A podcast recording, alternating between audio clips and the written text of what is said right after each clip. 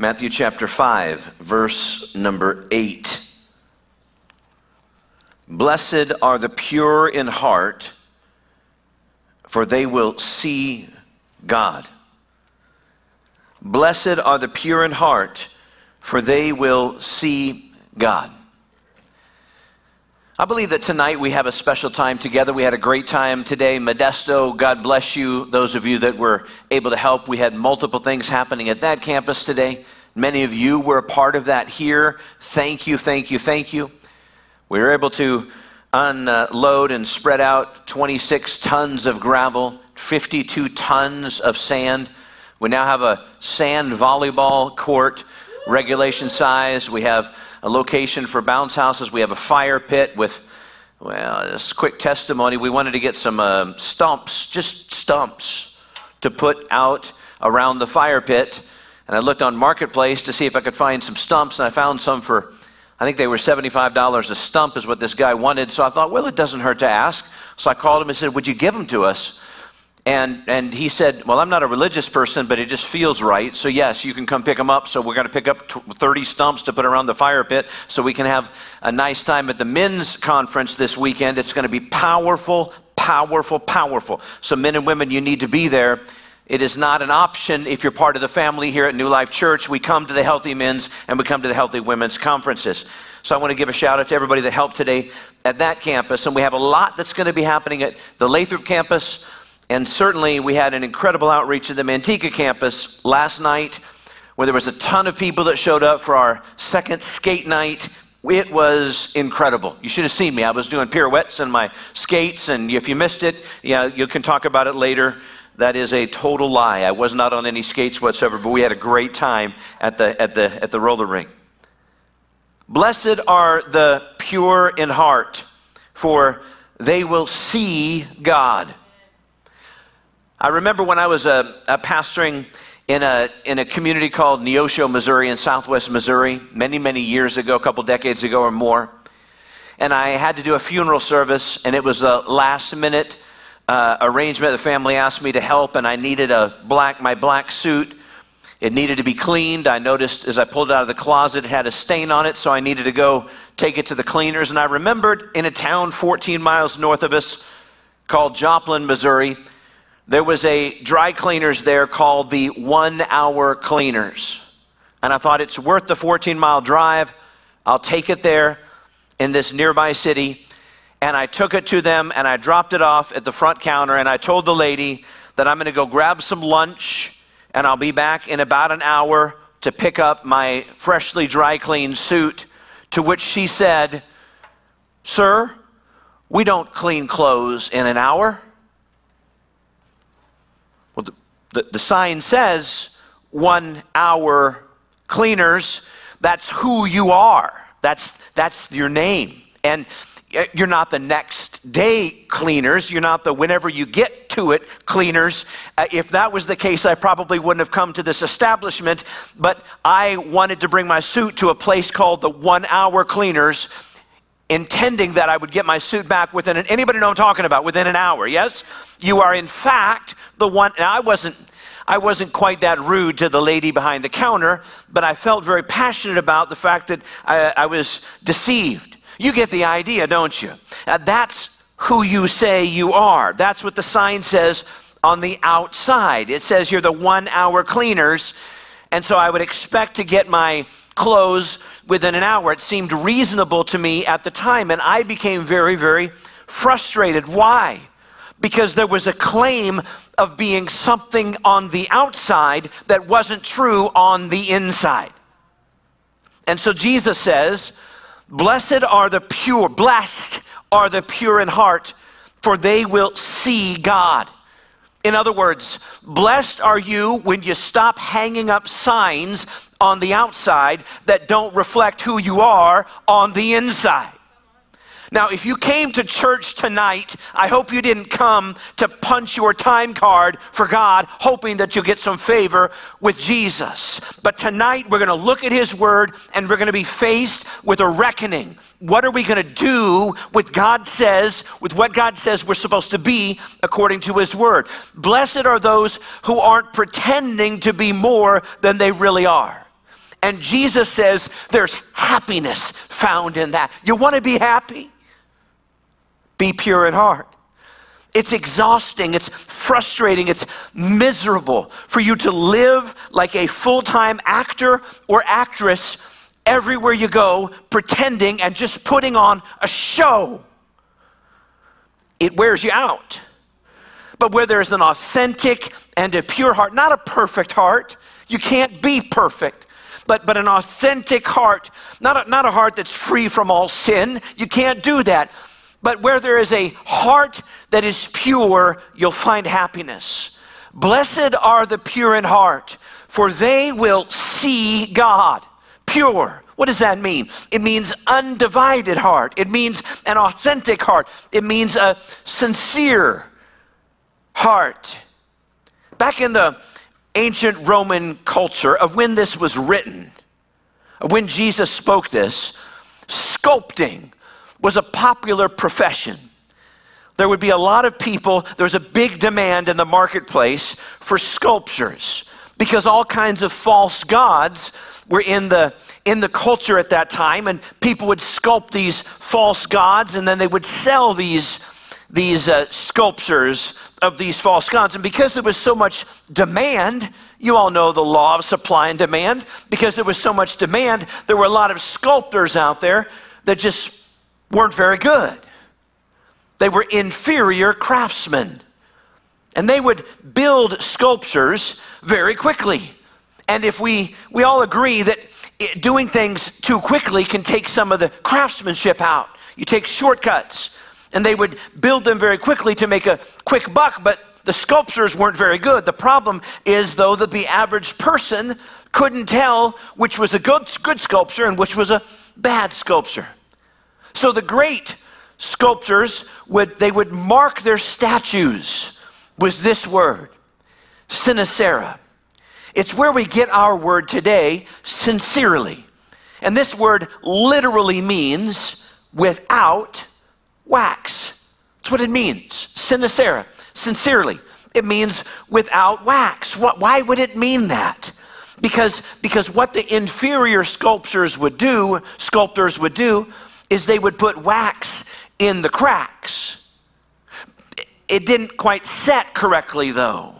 They would just fill it in with, with wax. You couldn't tell on the outside of the sculpture, but you could tell on the inside when wax was used.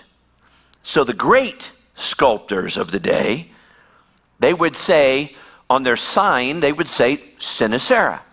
They would and then they would also take their sculpture and they would set their highly, uh, their, their highly prized craftsman sculpt, sculpture out in the sun. The inferior ones wouldn't do that. They would put it out in the sun because the sun would expose if any wax was used in the sculptor, sculpture. The sun would melt the wax. It would ultimately destroy the sculpture. So it was proven to be pure when it was put out in the sun. This is what Jesus is getting to and getting at when he's talking to us about being pure of heart. It's what Jesus says a blessed life is. It's faith without wax. It's, it's life without wax. It's a heart without wax. And so he says, Blessed, blessed are the pure in heart. I've been studying these Beatitudes, and we're not studying them all in this short series that we're in. But as I've been studying them, I, I noticed something. I was reminded of something. The Beatitudes that we're studying here are the first, the introduction to Jesus' first sermon recorded in the Bible, his longest message he ever preached. But there is a, another message that Jesus taught um, at the end of one of the Gospels in Matthew chapter 23. What I've got here, I got a lot of props tonight, but what I got here is, is the, it, blessed in Matthew chapter 5, the, the, the eight Beatitudes, some say nine, blessed, uh, that's one bookend. But in Matthew chapter 23, there's another bookend, the other bookend, that Jesus preaches his last message. And he begins each one of those. It's, by the way, it's not called the Sermon on the Mount, it's called the Sermon of Seven Woes. Yeah, that's, a, that's an uplifting one, isn't it? It's the Sermon of the Seven Woes. And each one of the, beginning messages that we're learning uh, today, um, they, are, uh, they begin with, Blessed are you. But each one of the last message he preaches, they begin with, Woe to you. These bookend uh, the messages, the message of Christ in the Bible. Blessed are you, and woe to you. You're blessed if you do this, and woe to you if you behave this way. And it's not an indictment, it's a challenge. It's drawing us to a higher level, a deeper calling with God. Now, if you look at the seven woes in Matthew chapter 23, and we compare those to the, to the blesseds in Matthew chapter 5, what we'll understand in Matthew chapter 23 is seven times Jesus calls us, humanity, uh, people that are following the precepts in his word, he calls us hypocrites. Woe to you, you hypocrites. That's what Jesus says. And he is the one who has the right to say that to you and I. He's saying, look in the mirror. In fact, in Matthew 23, verse number 5, it, it, uh, it tells us uh, everything they do is done for people to see. Is everything they do is done for people to see. Mm. Everything they do is done for show. So Jesus begins his message to us with Blessed are the pure in heart, the sincere in heart, but woe to you who are faking it. Welcome to New Life, right? Where we're going to be we're going to be engaging in the reality of the word of God. Are you blessed because you're pure, pure in heart? You're sincere? Sincere if you're if you're that way without wax? Or woe to you because because you're just faking. And I think there's an element to all of us, every one of us, that we're faking it. And we're going to talk about that tonight. We're, we're trying, but but we're not pure. The word woe is called an onomatopoeia. You probably remember that when you were in school and probably remember the word, but you don't remember what it is. It, it basically, it's a word where the definition comes out of, of how it sounds. Woe. The word woe is, is, is a curse. Woe to you. And the word woe, it just expresses grief and, and grieving. And so Jesus says, Blessed are the pure in heart, and cursed are the hypocrites. And he, in other words, happy are the authentic but grieved is the person who isn't being real. It's, it's the bookends of his teaching. And so there's blessing that's found when you're an authentic follower of Jesus, when we finally take off the mask and we stop pretending. And as you study these seven woes, you find out they, they do a pretty good job of identifying the impurities in our heart. And so we're going to take a look at a couple of them tonight and we're going to have them help us identify what a pure heart really looks like. So I have four thoughts for you if you're taking notes tonight. I'd really like you to jot some of these down. First of all, the end of my performance means no more spotlight. After the Beatitudes in Matthew chapter 5, if you go, if you go on one chapter to Matthew uh, chapter 6, you discover in Matthew chapter 6, verse number 1, it says this Be careful not to practice your righteousness in front of others, to be seen by them. If you do, you have no reward from your Father in heaven. so be careful that what you're doing is for the right reason, not for the wrong reason. Be careful that you're not just exercising your faith to impress other people. If you do that, well, then that's your blessing. You get nothing else from God. You impressed someone. When the reality is, God wants to bless you more than the blessing you get from impressing someone. But Jesus is saying if you get off the stage and you, you get out of the spotlight and you serve someone behind closed doors, then that's that's where he's going to bless your life. The life God blesses is when you take the spotlight off of you. But we have a hard time with this in our social media generation. Because what you see on Facebook and Instagram and Twitter and Pinterest and LinkedIn and you make your life look incredible. I'm going to share something. I hope it's okay. But we were at a birthday party for my granddaughter, Zaylee, uh, uh, or yesterday. I think it was yesterday. Time's flying. It was yesterday. And uh, they wanted to take a family picture together and uh, I won't say which one of my grandchildren, but it was my grandson. Um, uh, was I, I, I, only have one of those. Uh, he was in the picture, but for some reason he wasn't very happy. He, in fact, he was kind of throwing a little bit of a tantrum, and he let that tantrum be shown in the middle of the family picture that they took. One of those things, and the picture was snapped, and they kept the picture. And I couldn't have been any more proud that my daughter and her husband uh, kept that photo and didn't say in this generation that we're like, no, no, take another picture. Uh, that we want the perception that I think that was the most real picture that we can, we can display, that we can take a look at. Um, when you make your life just, I'm not saying put all your baggage and garbage online, but what I am saying is, is, is we have this kind of spotlight syndrome in our culture where you, you present the parts of your life that you want people to see, and it, it creates a mentality that really isn't authentic in our culture. I saw a t-shirt that I love. It, it said this, may your life someday be as awesome as you pretend it is on Facebook. And I thought, that's, that's incredible, right? That's incredible. That, that's not a blessed life. So I said, number one, the end of my performance means no more spotlight. But number two, the end of my performance means no more costumes, no more disguises. If you study the woes in Matthew chapter 23, you see what Jesus says to the hypocrites, and you learn that Jesus is very critical of them because they put the emphasis on the outward appearance. The Bible says that's not what God is concerned about, the outward appearance. Of course, there are scriptures that help us understand there's an importance to modesty in our culture, but but other than that, God looks on the heart. He doesn't look on the outside. And so Jesus speaks to us uh, this in Matthew chapter 23, uh, toward the end of the book, in Matthew chapter 23, verse number 5 when he says everything they do is done for people to see. They make their phylacteries wide and the tassels on their garments long. All right?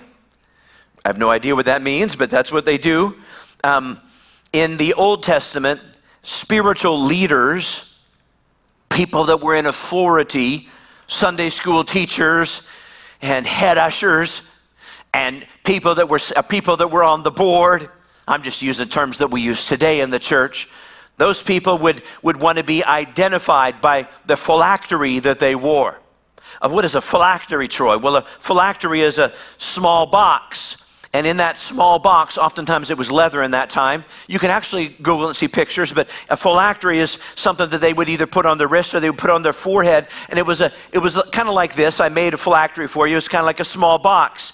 And they literally would, would put inside it a scripture and they would tie it to their forehead or sometimes on their arm. And they would wear these phylacteries as leaders to the church when they would get together. Kind of like in our culture, maybe, how many of y'all remember the WWJD, the What Would Jesus do uh, uh, uh, bracelets that, that people would wear, right? And so it'd be, it'd be kind of like that. They, they wear this, and the idea is they were keeping the Word of God in front of them, and the Word of God that was in the phylactery box was directing their life. They'd go to church, and they'd wear these little boxes with those scripture in them. Sounds kind of cool, doesn't it? I mean, it's just, it was their culture, right? And in fact, it's still the culture of the Jewish culture today, but, but they would wear these. And here's what happens people would go to church, and, and eventually, eventually somebody, somebody would, would come in with a little bit bigger phylactery. They'd supersize their phylactery, right?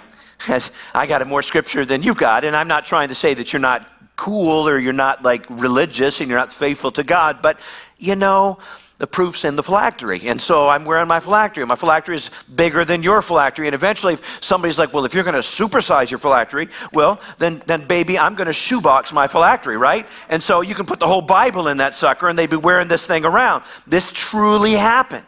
That's what Jesus is talking about in that culture. People would wear, people would wear these phylacteries, and Jesus is saying, I am not concerned. God is not concerned with the outward appearance, what you wear on the outside. It shouldn't be a billboard of how spiritual that you really are. You're no more important, you're no better than anybody else. People would be judged by the size of their phylactery. And we look at that and we're like, that's stupid. That's nuts. And we do the same thing in our culture. But we do it differently, don't we? They must not be very spiritual because check out the size of their phylactery. You know what I'm saying? And we read the verse that Jesus criticizes them for having the tassels, the ribbon, at the end of their robe that was long. Here's what this means. The religious leaders, they would traditionally wear a blue ribbon, typically on the bottom of their robe, their, you know, their, their cloak, their robe that they would wear, and, and it would signify that they're, they have some spiritual authority. They were a, a, in leadership, a board member, a teacher, a, a staff member, whatever it was. So they'd come to church, and somebody else would notice that that blue ribbon. I mean, they got the blue ribbon. Somebody else, okay, right on. Most people would be like, oh, you're somebody I can ask questions to, I can talk to, I can go get spiritual guidance and counsel from you because you've been placed in a position of authority as they wear this tassel. Well, somebody would come in, and, and before long, you know, somebody would increase the size of their blue ribbon. And so they'd wear this blue ribbon in because, you know, and they're, they're important, but uh, not as important as I am. And Jesus was taking note of this because there would be people that would be coming in and they'd be wearing this bigger blue ribbon. Pretty soon, there would be somebody that would come in, well, you think yours is big, mine's really big. So they'd be walking in and their whole outfit would be blue. And we look at this and we go, well, that's nuts. How ridiculous is that? And we do the same thing in our culture. And, and, you're like, I don't know that I sense that, that new life. Praise God but it is very prevalent in the culture in which we live. Religion, faithfulness, um, uh, understanding of God's scripture, authority and power and dominion. It's Jesus is making it clear it's not what's on the outside that's important. Skin color, economics, clothing, um, the cars that we drive, the money that we have. It's not important. It's not important. Jesus says it's not important. It's not important what's on the outside, it's important what's on the inside. So you might dress some way to impress somebody, but God is not concerned about that. Self righteous want to measure themselves and they want to measure other people by the outward appearance, but Jesus says, never do that. In fact, Jesus rebukes people who gauge someone's spiritual stature by what they wear. Why? Because God wants authenticity, God wants sincerity. So, biblically speaking, there is no such thing as church clothes. Just wear clothes. In fact, Jesus is saying, Woe to you. Oh, this is good, Troy. Woe to you if you take hours to prepare the outside, but you've taken no time to prepare your heart. Number three, the end of my performance means no more reciting lines, just going through the motions. That's how Jesus defines how many people approach prayer. In fact, Jesus says in Matthew chapter 6, I'd like to go back and read that to you. Matthew chapter 6, two verses, verse number 5 and verse number 6. And when you pray, do not be like the hypocrites for they love to pray standing in the synagogues and on the street corners to be seen by others. Truly, I tell you, they've received their reward in full. But when you pray, go into your room, close the door, and pray to your Father who is unseen. Then your Father, who sees what is done in secret, will reward you. When we pray, sometimes we pretend to be more spiritual than we really are. I, most people used to be, back in the day, when I first was in leadership in church, used to be when you took the offering, the ushers would walk down, they'd come to the front, and usually the pastor would say, Brother so and so, sister so and so, would you pray over the offering? And each one of the ushers would pray to God in silence that the pastor would not call on them to pray over the offering because nobody wants to pray in public. It's embarrassing or feel like they're going to say something wrong or be criticized for how they're praying. It's hard, it's difficult to do that. Jesus says when you pray with authenticity in your heart and you're not praying to impress people, then he's very pleased with that. Hmm. He, he wants authenticity and honesty because that's where purity is found. If you're married, look back when you were dating. It's a time when you put your best foot forward. Um, you didn't share everything on the first couple of dates. You put your best clothes on, you put your best makeup on, you shaved, and you were careful not to say everything. It's not the time to reveal your passion for Star Wars at that first date, right? You just kind of keep it to yourself until later. But eventually, when the relationship becomes more intimate and closer, and you don't wear makeup anymore and you talk more freely, it's a wonderful thing. My wife and I have been married 31 years last, last uh, June, and I think that my wife is the most beautiful woman in the world. I love going out to nice dinners with her uh, and showing her off. I love that. But I don't know that I like those nice dinners as much because we kind of have to whisper to each other. And, and I, I'd just rather be in a relaxed environment like we were when we went out on Thursday. We went and saw a, a concert. We had a great time and just laughing together. I think that's, that's intimacy. Jesus is saying, he's, I'm looking for a no makeup relationship because that's where intimacy is found. He wants you to be real. And number four, the end of my performance means no more pretending.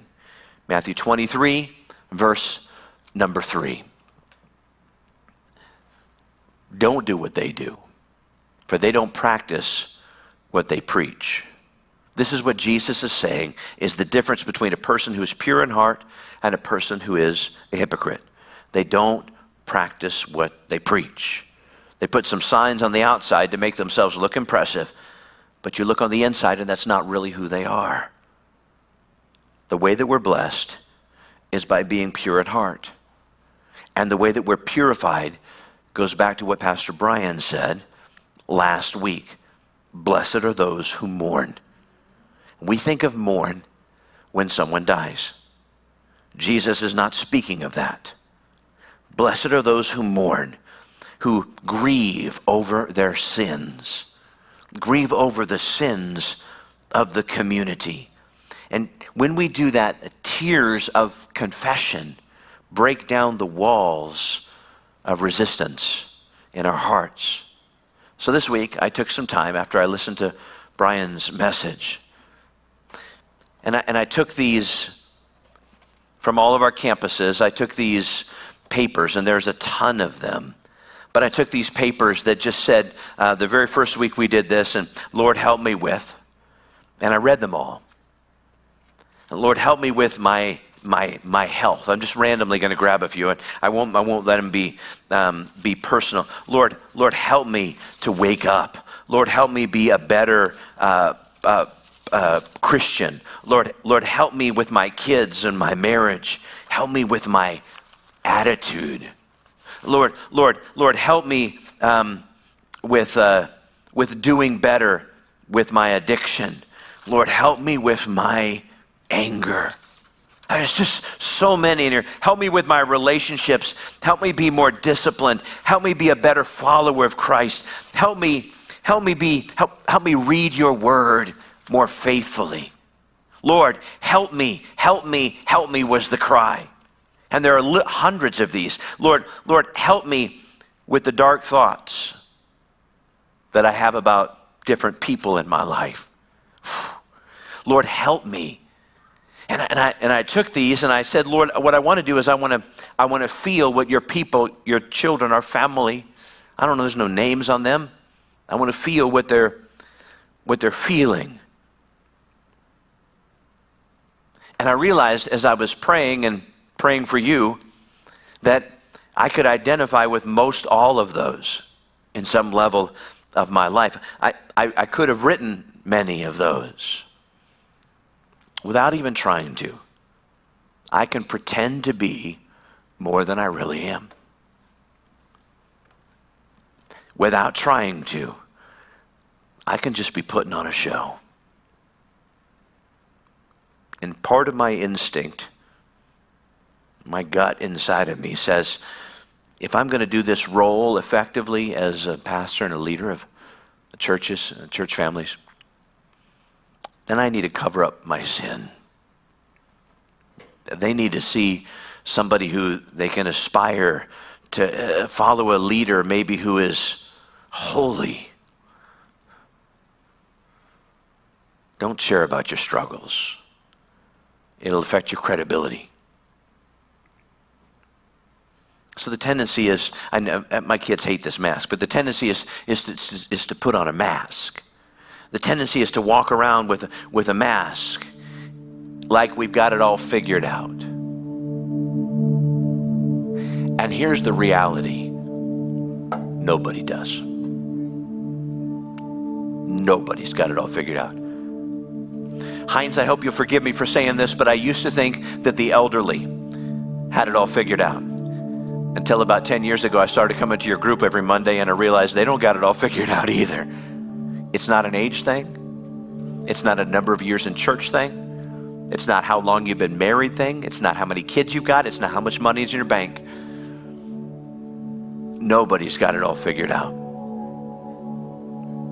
And the Holy Spirit began to speak to me and said, Do you, do you want God's blessing, Troy, more than you want people's approval? Yes, I want God's blessing in my life more than I want people's approval. And it became very easy for me.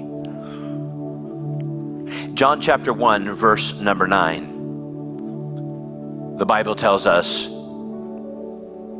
if we confess our sins, He is faithful and just, will forgive us our sins, cleanse us from all unrighteousness. As I was studying the Word this week, I, I noticed there's a connection in the Bible between pure hearts and, and clean hands. There's a connection in Scripture. It's pretty incredible. Keep in mind, in the Bible times, they weren't aware that there was bacteria. They, they didn't understand, they didn't know that. That on your hands, it was important that you wash your hands so that you could be clean so that you wouldn't transmit germs to other people. Um, it was different then. It wasn't until the last century that we really discovered some of these things. And the Bible says in Psalm 24, verses 3 and 4 Who may ascend into the hill of the Lord, and who may stand in his holy place? He who has clean hands and a pure heart who has not lifted up his soul to falsehood and has not sworn deceitfully. And in James chapter 4, verse number 8, one more verse, it says, Come near to God and he will come near to you. Wash your hands, you sinners, and purify your hearts, you double minded. First, First Kings chapter 7, uh, the tabernacle was built by King Solomon the tabernacle, the church, he put five wash basins on the north and five wash basins on the south. And anyone who would enter the temple had to wash their hands, not because they were they understood germs, because they, they didn't. But instead it was because it was representing coming coming before God with a clean heart. Because clean hands represented a clean, a pure heart. So I decided, well, maybe we can take some of these scriptures and we can apply them to our lives, both here and in, in Modesto tonight, online as well. You can participate with us with this. So we're going to participate in an ancient act according to God's word tonight. We're going to wash our hands to symbolize that Jesus Christ is the one who purifies us. We cannot purify ourselves.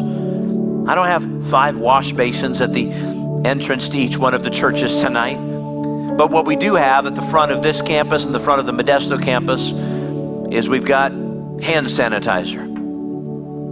And so, what I'd like to do tonight is I'd like you to, as, a, as an outward sign of the inward faith of understanding that I've got to pure, blessed are the pure in heart, I'm going to see God, that I'm, I, I need to purify myself. And as an outward indication of the inward faith, I'd like you to come and get some hand sanitizer symbolically and, and just wash your hands. Then the Bible says in 1 Timothy chapter 2, verse number 8, therefore I want the men everywhere to pray, lifting up holy hands without anger or disputing. There's some power in lifting up hands that are washed, that represent a pure heart. And that can happen in a nanosecond's time. Blessed are the pure in heart, for they will see God. I mean, you'll see God. No man can see God lest he die, except Scripture tells us if your heart is pure, you will see God. And so we're going to not just wash our hands as an outward indication of a purified heart, but then we're going to take a few moments at the end of this gathering tonight. We've informed the children's workers here and there. It might be a few minutes longer tonight. And we're going to have you lift up those hands the purified hands that represent a purified heart and begin, as scripture tells us in 1 Timothy 2 8 that we just read, to lift up those holy hands unto God and worship the author and the finisher, the perfecter of your faith. Mighty God, thank you for your grace. I love the fact that there is joy and happiness when we come clean before you. Allow us to experience your grace, God. And the very things we've been mourning over this week, the areas where we feel the most shame, we invite you to purify us and to cleanse us and to make us new. Let us put into practice and remember your words, Jesus, that blessed are the pure in heart, for they will see God. As we say goodnight to our Modesto congregation, we bless you and we trust that you'll come to the altar tonight, wash your hands, lift up those hands before the King of all kings, and worship him. God bless you, Modesto Church. Amen.